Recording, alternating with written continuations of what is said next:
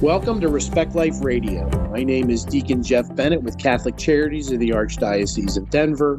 Remember, you can listen to all of our shows at respectliferadio.com. Today, this will be a two part show.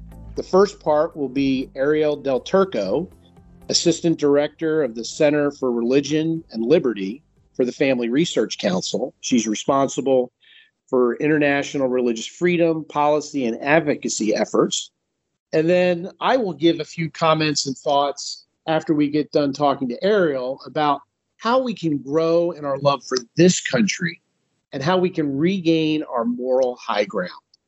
Ariel, thanks for joining us today. It's great to be with you. You know, we see all the craziness that's going on in Ukraine, and I know you've written a couple blog posts about it. Um, and not so much to focus on the war necessarily or what's going on, but really the people that are being affected by it. Um, you know, what are you seeing, you know, whether firsthand or even through media in terms of how people are dealing with, you know, this terrible war that's going on in their country that, you know, they should be not, they shouldn't have to deal with? Yeah, I really think that's the thing that has uh, taken Americans and even the world by surprise. I mean, we're used to seeing conflicts, however, we're not used to seeing conflicts in Europe. Um, but we're used to seeing conflicts all around the world. What we're not used to is really seeing the population, average citizens, moms, grandparents, uh, average people rally together and make a unified effort to say, no, we're not all fleeing the country, though many are. We're actually going to stay. We're going to fight. We're going to pitch in. It's not just that Russia is um, attacking the Ukrainian military he really has to fight the entire country because the entire country is rising up to fight him. And uh, we've seen that be a, a major problem where uh, Putin knows this. He knows he's uh, created a huge problem for himself with the Ukrainian people, and he's actually going after them. Um, so we see accusations of war crimes. Uh, so the inspiring story, even though this is a very tragic situation and really devastating for freedom and for democracy and just for humanity, the inspiring story is the people of Ukraine. They shouldn't have to be dealing with this, but you know, we live in a world where things happen and you know, you better have faith and you better have patriotism in your country if you're going to do what they're doing, right? You can look at Zelensky, the president, right? There's heavyweight boxers there's models. I mean, everybody, not everybody, but a large portion of the population, especially those that are well known, are standing up and fighting for their country. And it really is uh, an act of courage, but it, it should inspire people too, shouldn't it? Absolutely. And the Ukrainian people, by and large, were not expecting this. Like they've lived in the shadow of a Russian threat for a really long time, but they weren't expecting Russia to actually invade. Even then, um, we heard that the Ukrainian people were saying uh, weeks and even days leading up to the invasion that like, oh, it's fine. There's definitely not going to be an invasion. Everything's fine. So really overnight, their world just changed. And we're seeing people, even people who would normally not be driven to fight or not even eligible to uh, fight typically in a military, um, but they're joining. They're just joining the effort. We saw a Ukrainian woman um, on video telling reporters I just want to live in my country. That's all. And she's crying, wiping away her tears as she's holding uh, what looks to be like a machine gun of some sort, ready to go fight. So it's really the individuals in Ukraine that are really standing out. I talked to your colleague a few weeks ago, Bob Fu, and when we were talking, I didn't think they were going to invade Ukraine. I thought it was a big bluff. Uh, I, I, still think you know there's going to be worry about China invading Taiwan and just kind of watching this and figure out what they're going to do. But unfortunately, I was wrong, and, and so were the Ukrainian people. And, you know, one of the interesting things that I've seen is really the Russian people who are standing up and protesting and, you know, dealing with, you know, people coming after them for being against, you know, this this really ugly war that's being created for no real reason. Yeah, that's an amazing story as well. As Americans, we tend to think, oh, protesting is just you go outside uh, a government building and hold a sign and that's the extent of it. But when you're in Russia, if you're a Russian citizen and you're protesting the Russian government, that's a very big deal because these people know what their government will do to them. They know what they do to dissenters. They know the very real danger that will happen to you if you protest Russia. And we've seen, I think, over 5,000 at least. Uh, Russian citizens arrested by the Russian government just for protesting this war. So it's amazing to see them um, step out and do that as well. Yeah, I mean, it really is a shame for people on both sides. I actually saw, and you know, you don't know how much is real that you're seeing on social media and really what's coming out. But I saw a picture just, I think it was today actually, of of a Russian soldier uh, that was with the Ukrainian people. They were giving him like tea and stuff to eat. He was like videoing his mom from from what you could see. Um, you know, nobody wants this war but Putin, and it's really a shame that all this loss of life is because of one person's greed. And it really is. You know, it's sad to see, but it's also encouraging to see from the reaction, isn't it? You're absolutely right. There is a sense that even many of the Russian soldiers were not expecting this, that they might have been told they're going to training. As you said, there's a lot of stories going out there, so it's hard to know exactly what happened, but even some of the messages that Russian soldiers seem to be sending back to parents, they don't want to be there. Just like you said, they don't want to be attacking Ukraine. There are many Russian speakers in Ukraine. Uh, there is like a tie between these countries. So it is really sad to um, see these Russian soldiers forced to really attack uh, their neighbors and uh, communities that they might historically even have a tie with. I think it's tragic all around. Yeah, and if you're here in the United States, you know that would be akin to uh, you know attacking Canada, right? We have such a good relationship. People come back and forth. I'm sure, especially people who live on the border, have friends and and things. So you know, it, it really is hard to fathom. Um, but you know, you talk about a story in uh, one of your blogs that I thought was really interesting, and just you know, going back to the courage piece, right? You talk about a woman who brought a stranger son across the border just so the father could stay and fight. Yeah, and that it speaks both to the desperation of the situation where a father would trust a stranger, a Ukrainian father trust another Ukrainian woman who he's never met to take his children across the border to safety but also it speaks to the courage of of the Ukrainians and the unity that they've demonstrated throughout that they would trust each other to help each other in a very dire situation and that the father would stay and not try to avoid his duty of defending his country and really uh, defending his country for his children so that his children can have a future in the country that they've called home.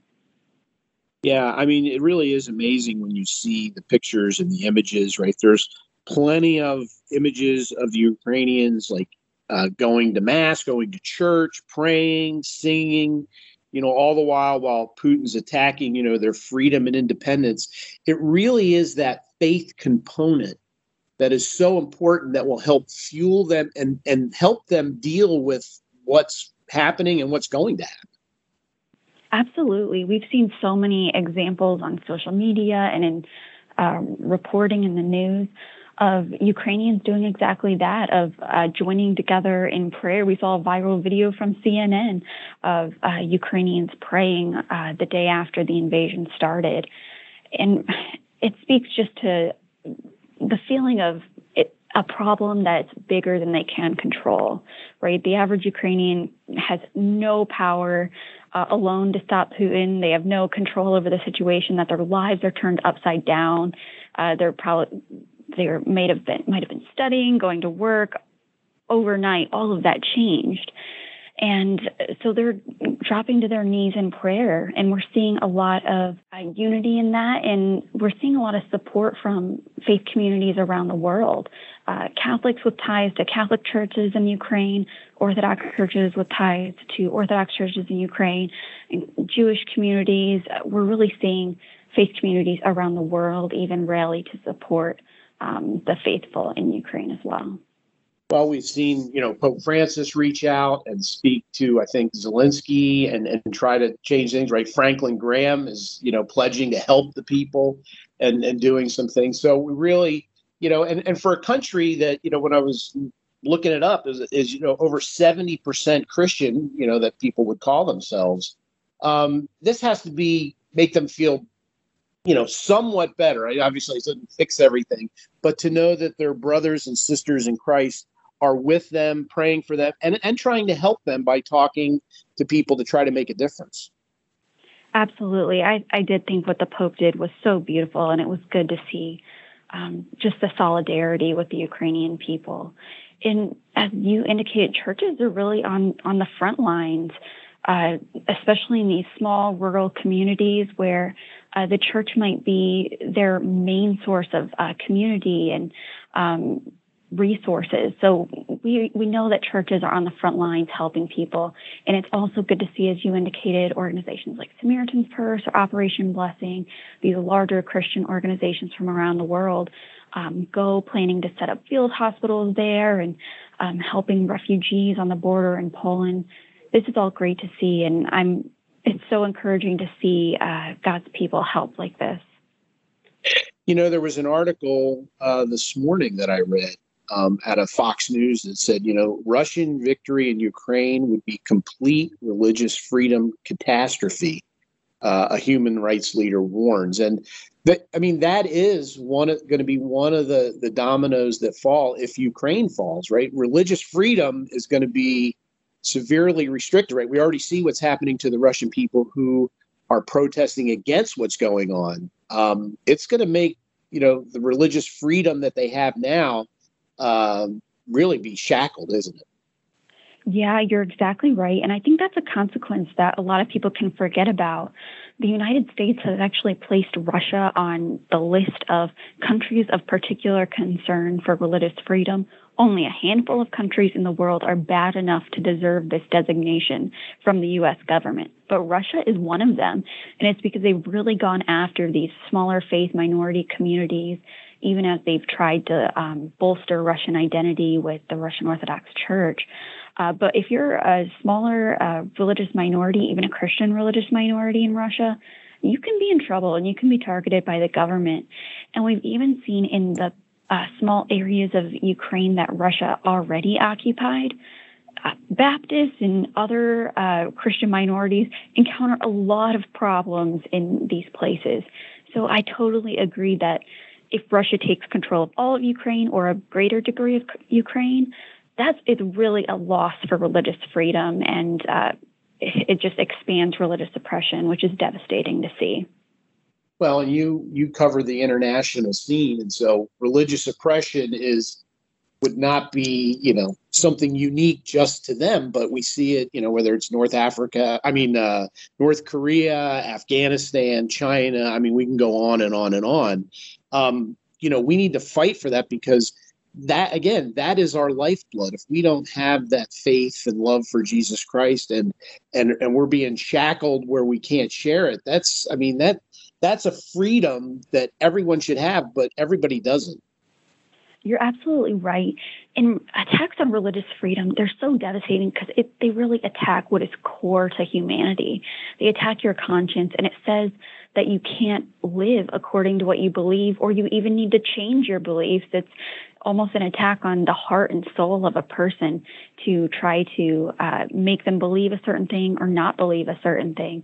It's really an egregious uh, violation of human rights that. Uh, in our increasingly secular culture in America, we can tend to forget the value of. Uh, but you're, if you're a Christian or um, someone of another faith, just trying to uh, live out your faith and go to church in China or Nigeria or North Korea or any of these other places, uh, you know the value of religious freedom. So I think this is something that's really important to keep in mind in Ukraine and across the world.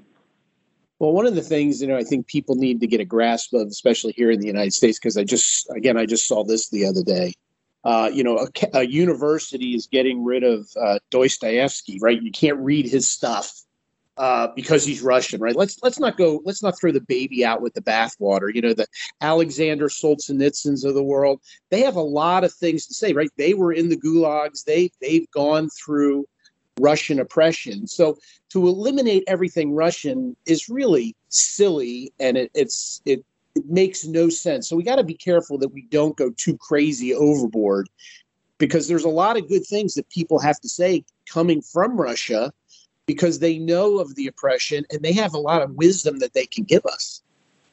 You're totally right. Silly is exactly the word to describe this. It's a cancel culture uh, run amok. And there's a lot we can learn from Russia. And even if we are treating Russia as an adversary, we need to know what our adversaries are thinking. Russian culture has so much to add, and we've historically recognized this, and we need to complete or continue recognizing it. And even as we've acknowledged in this conversation, the problem isn't all Russian people or even Russian culture. It's Vladimir Putin, this one man who has decided to do a very bad, very dangerous, uh, very detrimental thing in attacking another country and causing so much death and destruction. It's not even necessarily the fault of the Russian people. You know, and you know, one of the other blogs that you know caught my eye is you, you really um, talk about how to pray for Ukraine, right? Whether it's the people, it's the wisdom for world leaders, right? Churches and Christian ministries that are going to be able to help on the humanitarian level, uh, a change of heart for Putin, you know, peace and greater freedom. There are a multitude of things that we could be praying for right now to make a change and hopefully, you know, change somebody's heart in what's going on. You're absolutely right. And this applies around the world, but I often uh, encourage people when they're looking at a situation across the globe that just feels uh, so big, you can't even get a handle on it, and you don't even know what to pray. Uh, just imagine yourself in that situation and some of the things you might need. So the prayer request can really be as simple as uh, praying for the protection of the Ukrainian people, praying that those who are afraid would be comforted, uh, praying that they would be their faith would be strengthened. And then, in addition to the Ukrainian people, we have an entire world that is scrambling uh, to figure out how they're going to respond to this brutal act of aggression by Russia.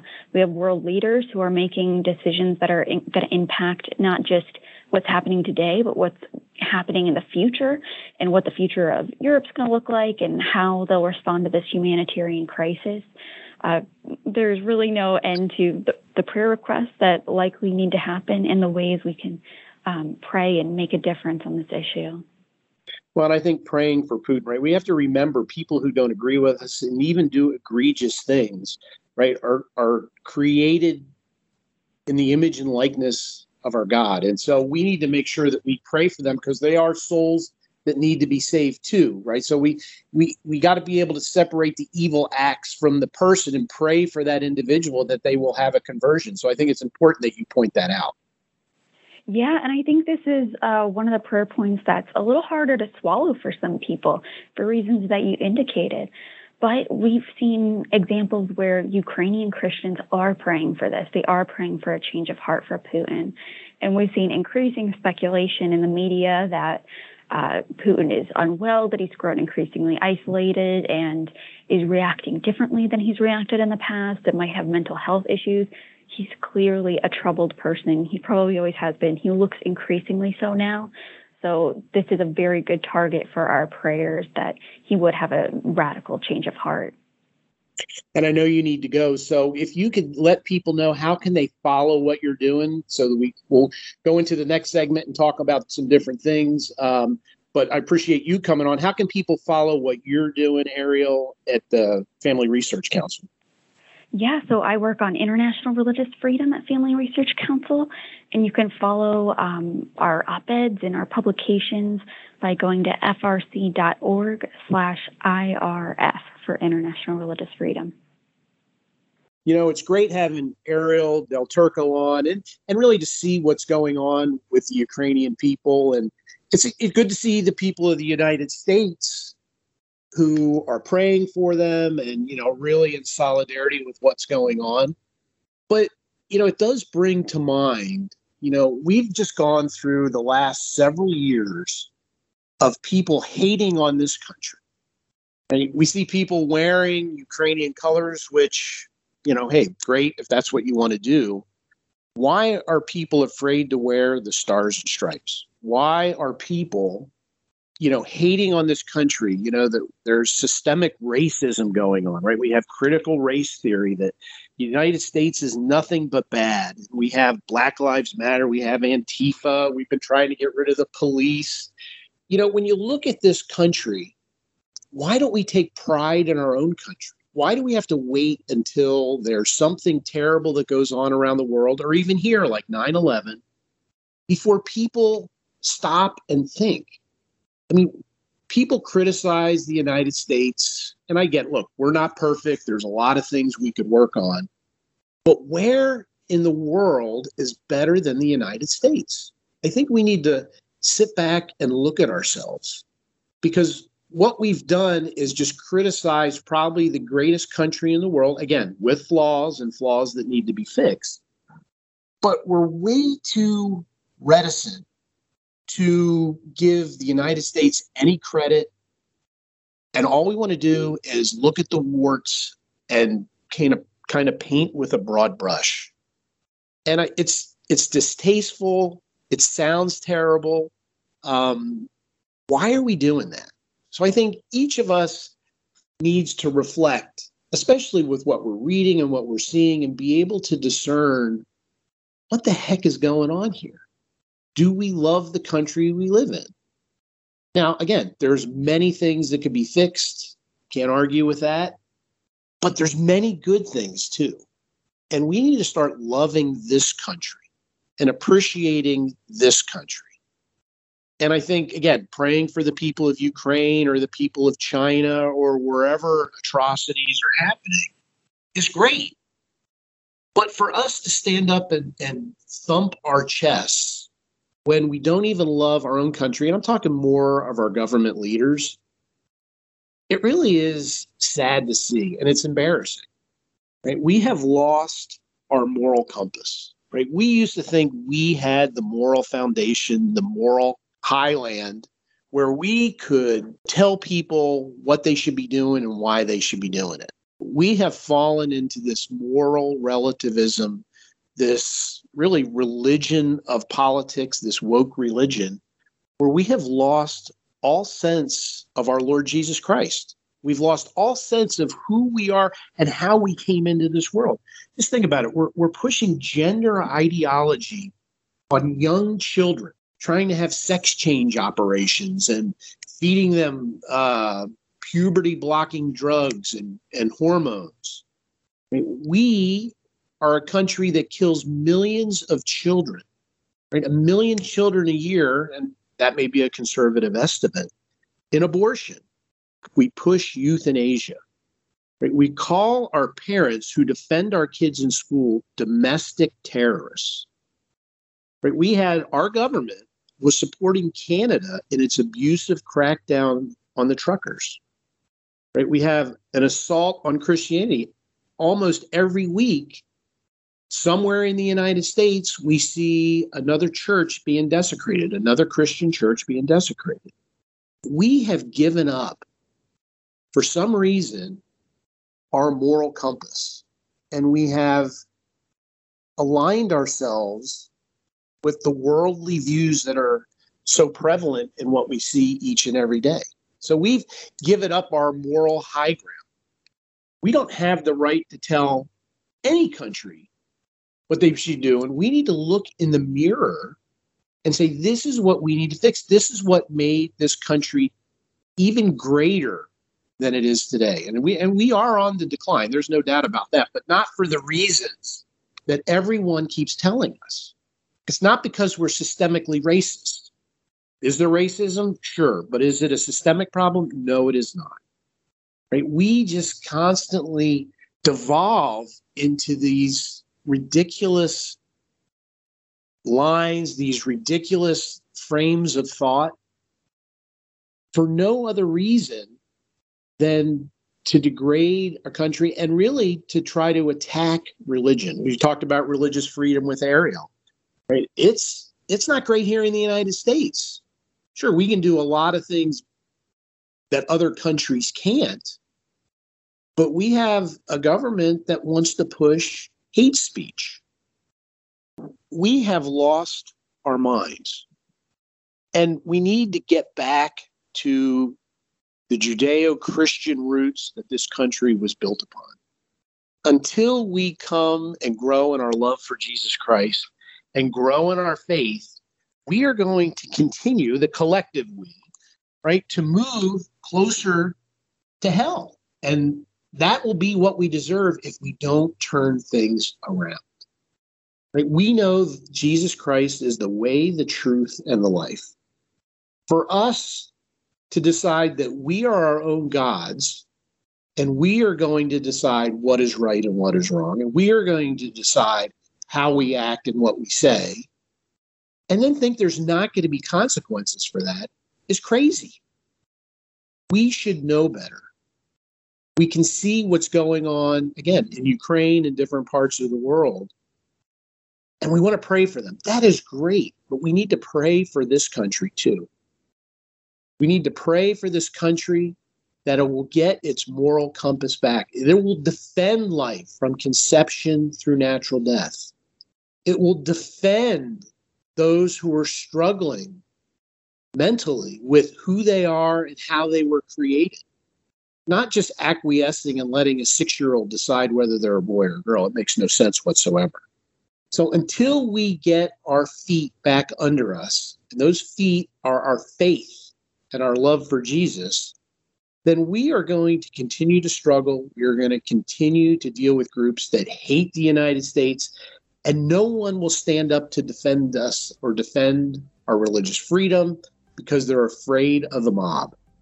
Look, the mob is a bunch of cowards who like to bully people with words. Let us, pray for them. Let us pray for our country. Let us pray for our world. Respect Life Radio is produced by Catholic Charities in the Archdiocese of Denver. And remember, you can listen to all of our shows at respectliferadio.com.